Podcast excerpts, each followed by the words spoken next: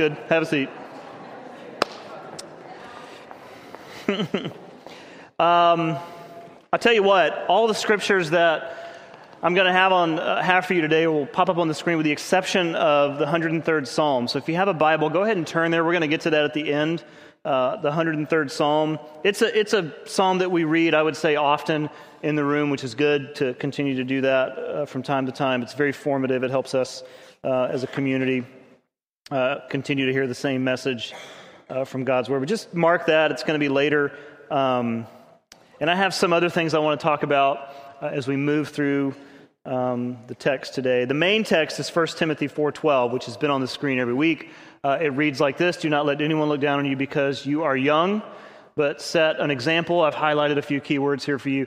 Set an example for the believers in, and here comes the run of stuff in speech and life and love and faith, and then finally today, purity. So if you're just joining us, we've been walking through each of these words every week. We've, like we do around here, we took one verse and we stretched it out for five weeks.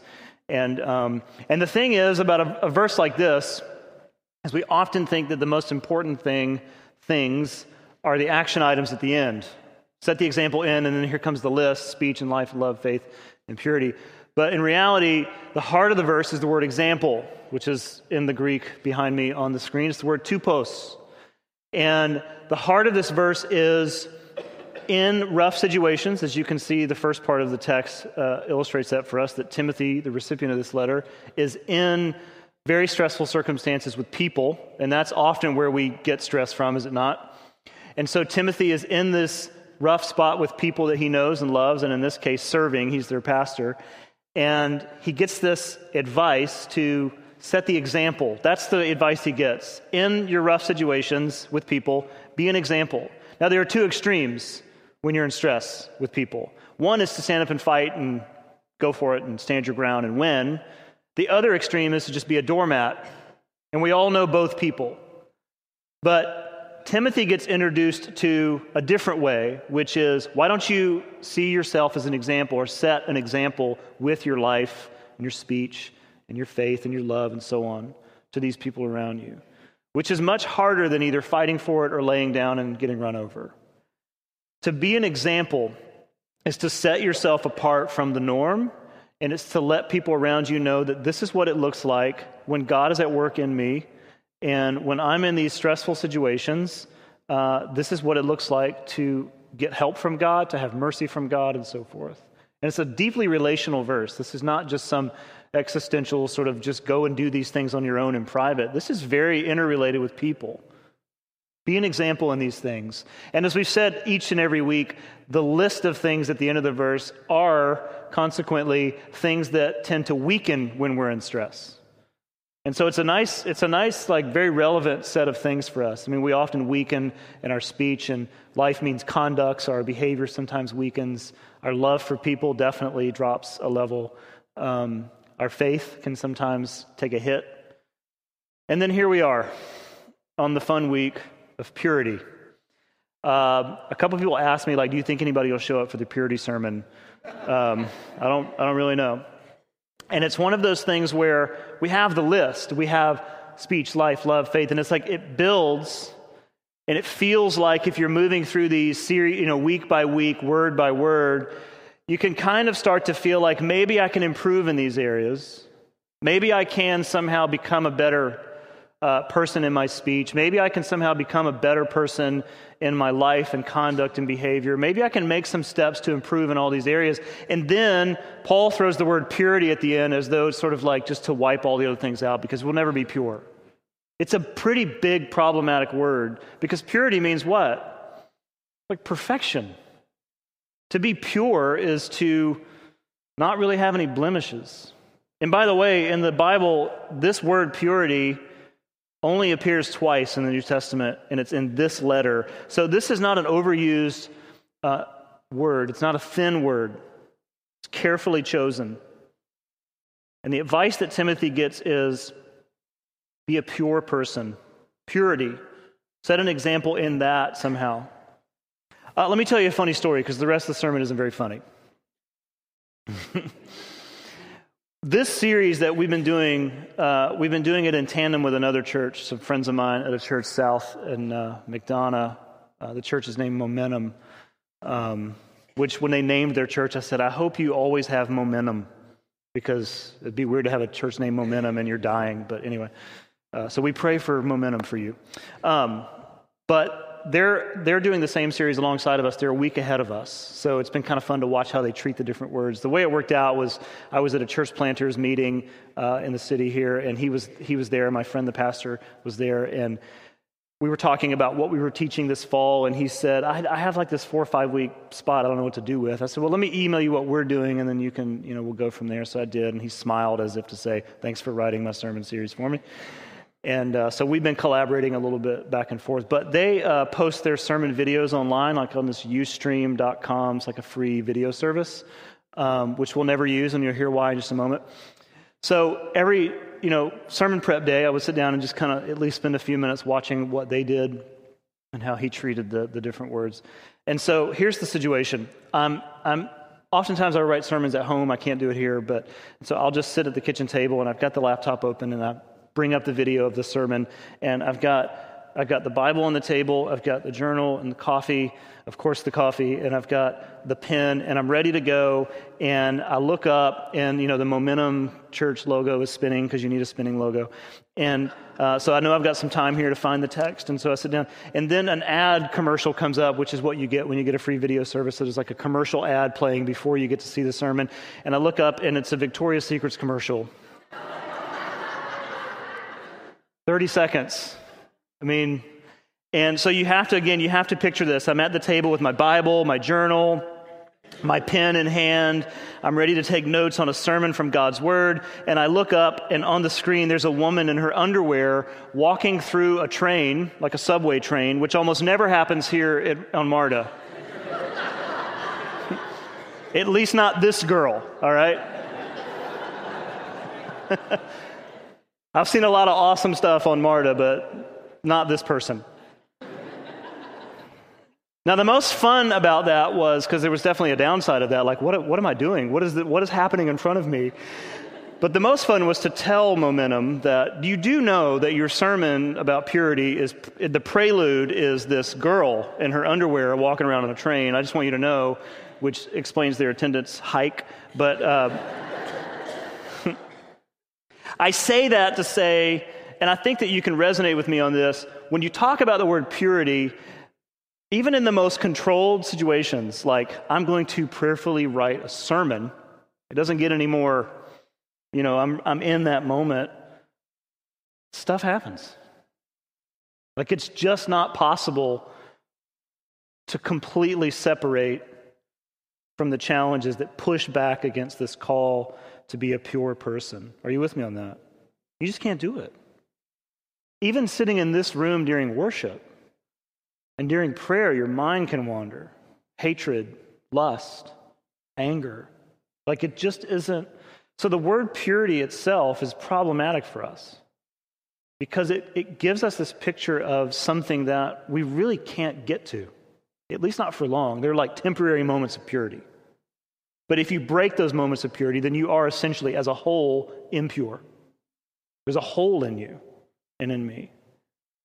And so I find it very interesting and troubling and challenging that of all the things on this list, Paul ends it with this word that ultimately has everything else in the verse submit and pale in comparison. It's, very, it's a very, very difficult thing. Let, us do a couple of verses um, for you on the screen. 1 Corinthians 6, 19 and 20. Again, it's a very it's somewhat troubling and also amazing, but it says, Or do you not know that your body is a temple of the Holy Spirit? So what is a temple? A temple is where the divine lives. A temple is where God resides. And so Paul was raising this question to the church in Corinth, saying, and really, if you know anything about Corinth, I mean, this question needed to be asked. Do you not know that when you became a Christ following person, that God moved into you. However that happens, we don't, we don't know. Uh, Paul in Colossians 1 27 says that, that Christ in you is a mystery. So that, that's good enough for me. We'll just call it a mystery. But Paul was raising the question like, don't you know that your body is the place where God lives. And then it says, which you, um, which you have from God, and that you are not your own, and that you were bought with a price, therefore glorify God in your body. It's a humbling statement.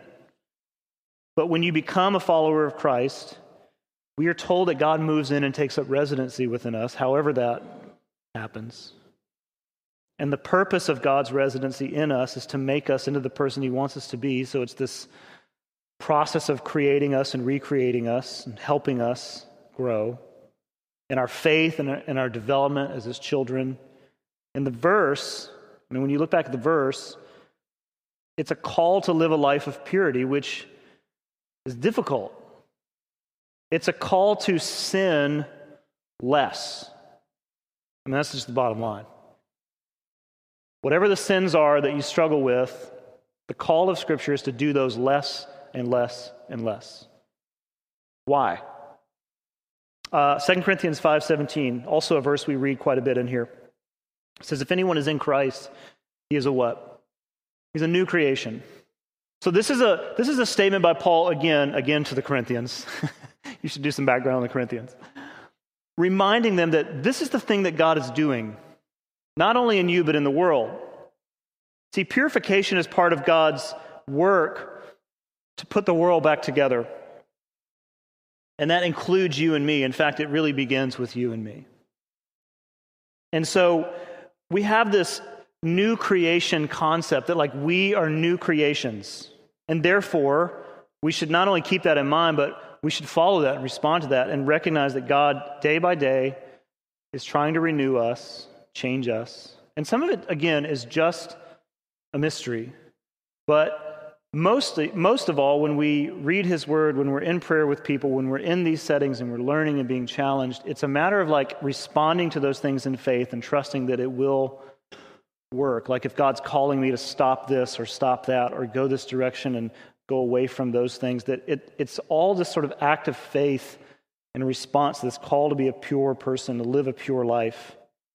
But the heart of this Second Corinthians verse is that we are new creations, and therefore it says it very clearly the old has to go and the new has to come. Now, the um, churches have done a lot of disservice with this type of, with this verse in particular, because it, it gets read and communicated as though, look, you were baptized, and therefore everything about your former life that was destructive needs to end right now. And it becomes very difficult for people who actually have addictions or who actually have to work through deep seated issues. But the way this actually reads in the Greek is that this is an ongoing process, which is where we get from the Old Testament that God's mercies are new every morning, which is a nice amen moment. This is a continual process of being created and recreated and changed and renewed. We have to remember that. But it is the whole person. That's what God's going for. Let me read this uh, section right at the tail end of Mere Christianity. C.S. Lewis. This is my wonderful copy where the pages come out. But he says the Christian way is different, harder, and easier. Christ says, Give me all. I don't want so much of your time or so much of your money or so much of your work. I want you. I have not come this is awesome. I have not come to torment your natural self, but to kill it. No half measures are any good. I don't want to cut off the branch here and a branch there. I want to have the whole tree down. I don't want to drill the tooth or crown the tooth or stop the tooth, but have it out. Hand over the whole natural self, all the desires that you think are innocent, as well as the ones that you think are wicked, the whole outfit, and I will give you a new self in fact, I will give you myself, and my will shall become yours. That's a nice extended riff on what it means to be a new creation, that we are allowing God to move into every single corner of our life and to let Him have His way with everything about us. Are you with me on that?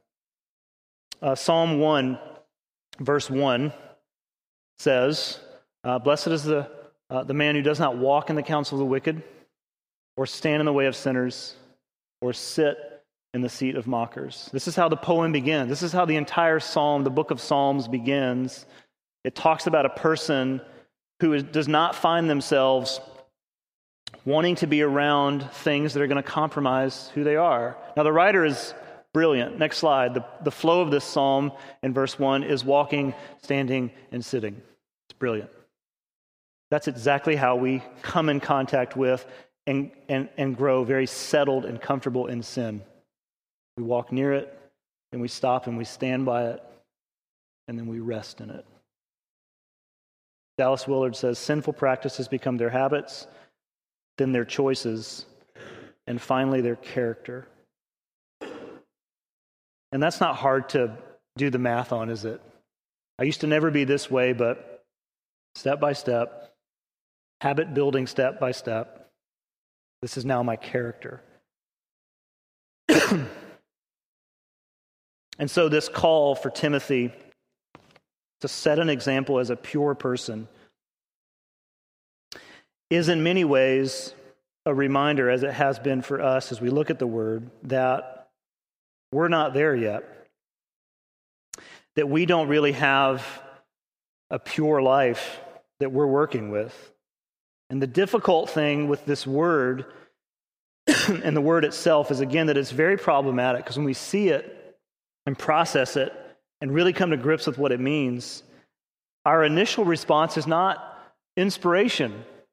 Like, literally, when I said, we're going to talk about purity today, I'm doubting that all of you went, awesome. It's not an inspiring word. It is on the second layer because that's what we really want for our lives. We wish that, I mean, and as the older we get, the more we wish this, but we wish we could go back and just sort of change all the things that have contributed to impurity. If I could just go back and change this or that decision or this or whatever, like underneath the initial response is a deep seated desire to be a pure person, but our initial response is not inspiration. Because what happens when we often see this word and hear this word is that we're simply reminded that we're not this word. This is why church and services about purity can be very troubling. And just so you know from here on out, I'm not going to list sins because you know as well as anybody what those are for you. But I think we're safe enough and comfortable enough and challenged enough at the same time to just sit in the reality that when I see the word purity on the page, that doesn't describe me all the time. And don't take this the wrong way, it doesn't describe you either. I mean, we just have a long way to go. And again, the older we get, it just becomes harder and harder. There's a wonderful story in John 8 where Jesus has this woman brought to him who had been caught in the act of adultery. And the people are holding stones and they say, The law says that we should kill her. What do you say we should do? And Jesus' response was, let anyone among you who is without sin be the first to throw the stone at her. Basically, fine, kill her. When they heard it, and then he says, when, they, when it says, when they heard it, they went away one by one, beginning with the what? Elders. For some reason, I read this story to my son who is nine. He said, Read me a Bible story. I flipped open the Bible. Let's do the one about adultery. What's adultery, Dad? That's another night. Uh, I mean, but I was, you know, 10 verses in, I can't change. I mean, you know, we're doing the story. Here we go.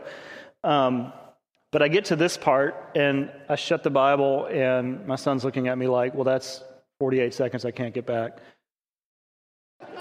And I said, why do you think the older ones left first? And he said, I guess because they have more mistakes. A budding theologian. But that's true, isn't it? If I said the same thing, like, if any of you is without sin, then you can throw the first stone. And if you began to leave as they did in the story, the honest ones who left first would be older. Because we have this history of all these different things that we've been through. And someone who is 20 is not going to have, relatively speaking, as long awake of mistakes as someone who is 50, 60, 70. We think, it's like we imagine that we'll get better with age, but oftentimes what happens is that we are reminded of how impure we are because of the years of mistakes. And in our Timothy text, all these words that you see on the painting that are behind the word purity, they all just build up into this. Again, I mean, it feels like they all become irrelevant in, in light or in the shadow of, impu- of the word purity. But the list behind the word is for us just a running list of all the mistakes that we always make.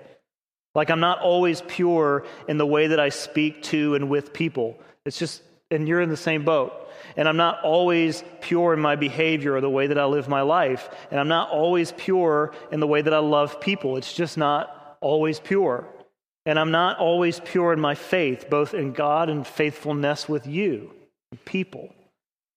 And so the list that even leads up to the word purity is simply a long list of examples of how impure I can be. Now there's some saving grace in this. I know in Romans 3:23 it says for all have sinned and fallen short of the glory of God. Like that's we get that. Often that's used as a license to just do whatever you want to do. But it is a reminder that none of us none of us is on par with what God wants. We all fall short. And yet in fact, in, this, in, the, in, in fact, we're still called to pursue a life of purity, and we're still called to live a life that isn't run down by a continual pattern and loop of destructive decisions and behavior, and yet we're constantly reminded that we're short. We fall short, and it's just a very difficult thing. Finally, whatever that means. Timothy receives these words be an example in your speech, in your life, in your love, in your faith, and in your purity. And the thing about it is, we don't really know how Timothy responded to this advice. We just don't have a record of a letter back to Paul, so we simply are just left to consider what our own response is. And for me, I'll just give you for me, when I see the word purity on the page, I'm reminded, as I've already said, as a husband, as a father, as a neighbor, as a friend, as an employer, as a pastor, as a leader, that I'm not quite there yet. And truth be told, like I'll get there a little bit and then I fall back here and then this area improves while this one declines. I mean, it's just, I'm not there yet. I have a long way to go. And again, don't take it wrong, but I'm, I'm, assuming that you probably have the same response. Like, okay, when I see the word purity, I'm just going to block that one out because I'm never going to be there. And so when I read that, uh, I'm just reminded that I'm not, I'm not there. Which is, by the way, how we should read Scripture. We should never, we should always read Scripture as though it is speaking and reflecting back to us what's missing not what's missing in other people's life. We should never read Scripture with other people in mind. Never. You should never read this and go, mm hmm, I know who needs to fix their speech, and I know who needs to fix their life. I'm going to share this verse with them and help them, and I know who needs to be more loving. They really need to see this. And the sermon about agape was amazing, so I'm going to forward that to them because they really need to hear this, and they really need to improve their faith. I mean, they just need to deepen the roots of their faith. And so this is for this person. We should never read Scripture that way. Never. Uh, in James chapter 1, he calls Scripture a mirror. You look into the mirror and it reflects back to you what's messed up. And you're supposed to walk away from that and fix it, make the adjustments. That's how we should read Scripture. It should reflect back to us what isn't right. It doesn't feel very good to do it that way, but that's what it's there for. And a word like purity, which, again, just we're talking about perfection here, which is unattainable. It continually reminds us that um, we're not there. And I can only guess, because again, we don't have a record of how Timothy interpreted this, how he responded to this. But I can only guess that perhaps, maybe, Paul put this at the very end of the list. Because again, Timothy is in a stressful situation with people, they're driving him crazy. And the tendency would be to get judgmental or defensive. And instead, he's told to be an example in these areas. And I can only guess that maybe this word purity, among other reasons, is put at the end of the list as if to say to him, Look, the world is a messed up place. You can see that in the people you're with. But you are just as much a part of that same world. And you are just as much a part of the same ongoing brokenness that you see in the people around you. You are the same uh, as them. You are part of the problem as well. Because to accept, again, I may be reading too much into this, but this is how it has spoken to me. To accept the challenge to pursue purity is to ultimately admit that you are not pure. Like if you hear this today and say, I can do that, I'm going to push towards purity in some areas of my life, it's an admission that you're not pure in some areas of your life. It's just that simple. And so for Timothy even to read this and respond to it positively, saying, okay, good, I'm going to set the example of my purity and go for that challenge and live a life of purity, it is a admission, an admission that he has a long way to go. And so just to join the journey of becoming a pure person is to make a statement about who you are. It's to make a humble statement that I have a long way to go. And it's also to acknowledge the need for God's grace. And I find it so powerful that at the end of a teaching to Timothy about how to deal with, with crazy people is a word that is rooted in the need for grace and the need for mercy and the need for God's help. Turn to Psalm 103 if you already have it, and we'll end here. Again, we read portions of this a lot, but the writer says in verse 8 The Lord is merciful and gracious, slow to anger, abounding in steadfast love. Hesed is the word he will not always accuse, nor will he keep his anger forever. He does not deal with us according to our sins, nor repay us according to our iniquities. So, verses 8 and 10 really are about the unfairness of God. Because what's fair here on earth is to treat people according to their sins. That's fair. But here, God comes across as very unfair based on our standards. It's not fair that people get away with their sins. But that's the fairness of God, which is unfair to us. So the writer sets up a, a picture of God's grace and mercy and love and forgiveness, ultimately seen in that he doesn't really treat us according to who we are, thankfully, but who he is. Verse 11 For as the heavens are high above the earth, so great is his steadfast love towards those who fear him. As far as the east is from the west, so he removes our transgressions from us. And then verses 13 and 14 in closing. As a father has compassion for his children, so the Lord has compassion for those who fear him. There's a nice clause in there about fear wanting to please him, wanting to do what's right, wanting to live the right kind of life. There's, we meet compassion there.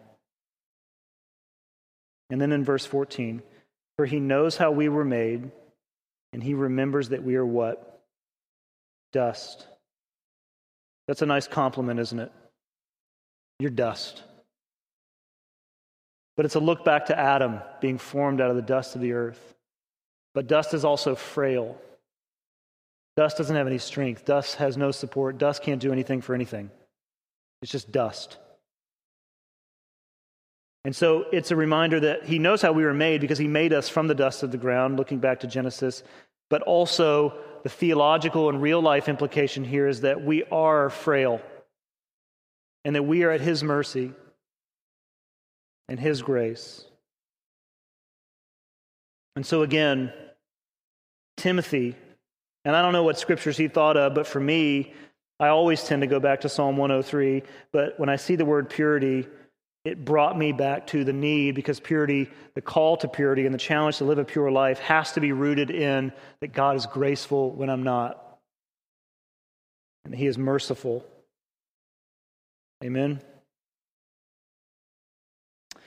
And when we celebrate communion every Sunday, which we'll do in just a moment, we are reenacting that story of God's grace and mercy.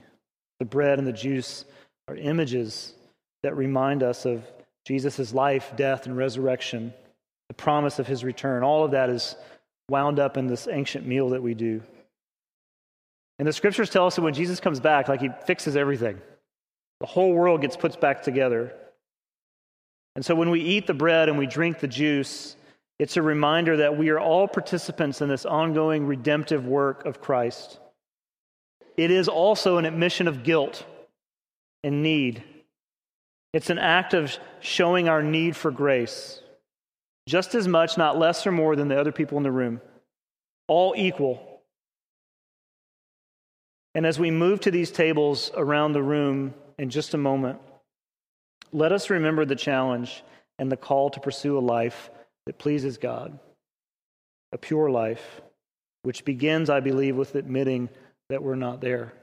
Blessed are the pure in heart, I think, begins with knowing that you're not and beginning to take the steps and to allow God in, as we read in many verses today, that He works in us.